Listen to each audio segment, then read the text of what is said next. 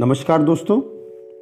परम पूज्य श्री श्री रविशंकर जी की ज्ञान श्रृंखला से जिस ज्ञान पत्र को आज हम सुनने जा रहे हैं, वो विरोधाभासों के बीच में आपको एक मार्ग दिखा रहा है हमारे जीवन के। इस ज्ञान पत्र का शीर्षक है, संघर्ष का अंत।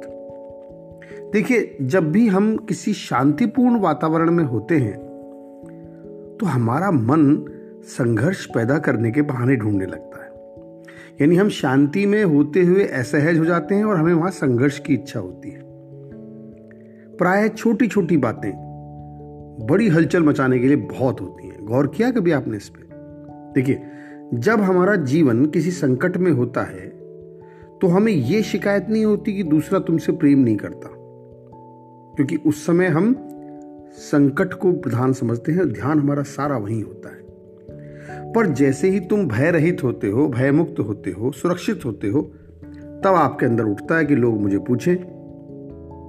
हम्म कुछ तो बल्कि दूसरों का ध्यान अपनी ओर आकर्षित करने के लिए लड़ाई झगड़े खड़े करते हैं।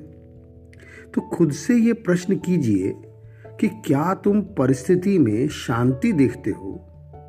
या इस चेष्टा में रहते हो कि मतभेदों को बढ़ाकर अपना मत प्रमाणित करो?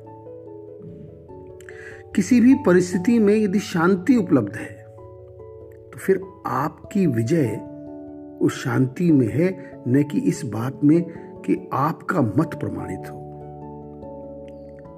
नकारात्मकता का यह बीज और यह संघर्ष करने की हमारी प्रवृत्ति है।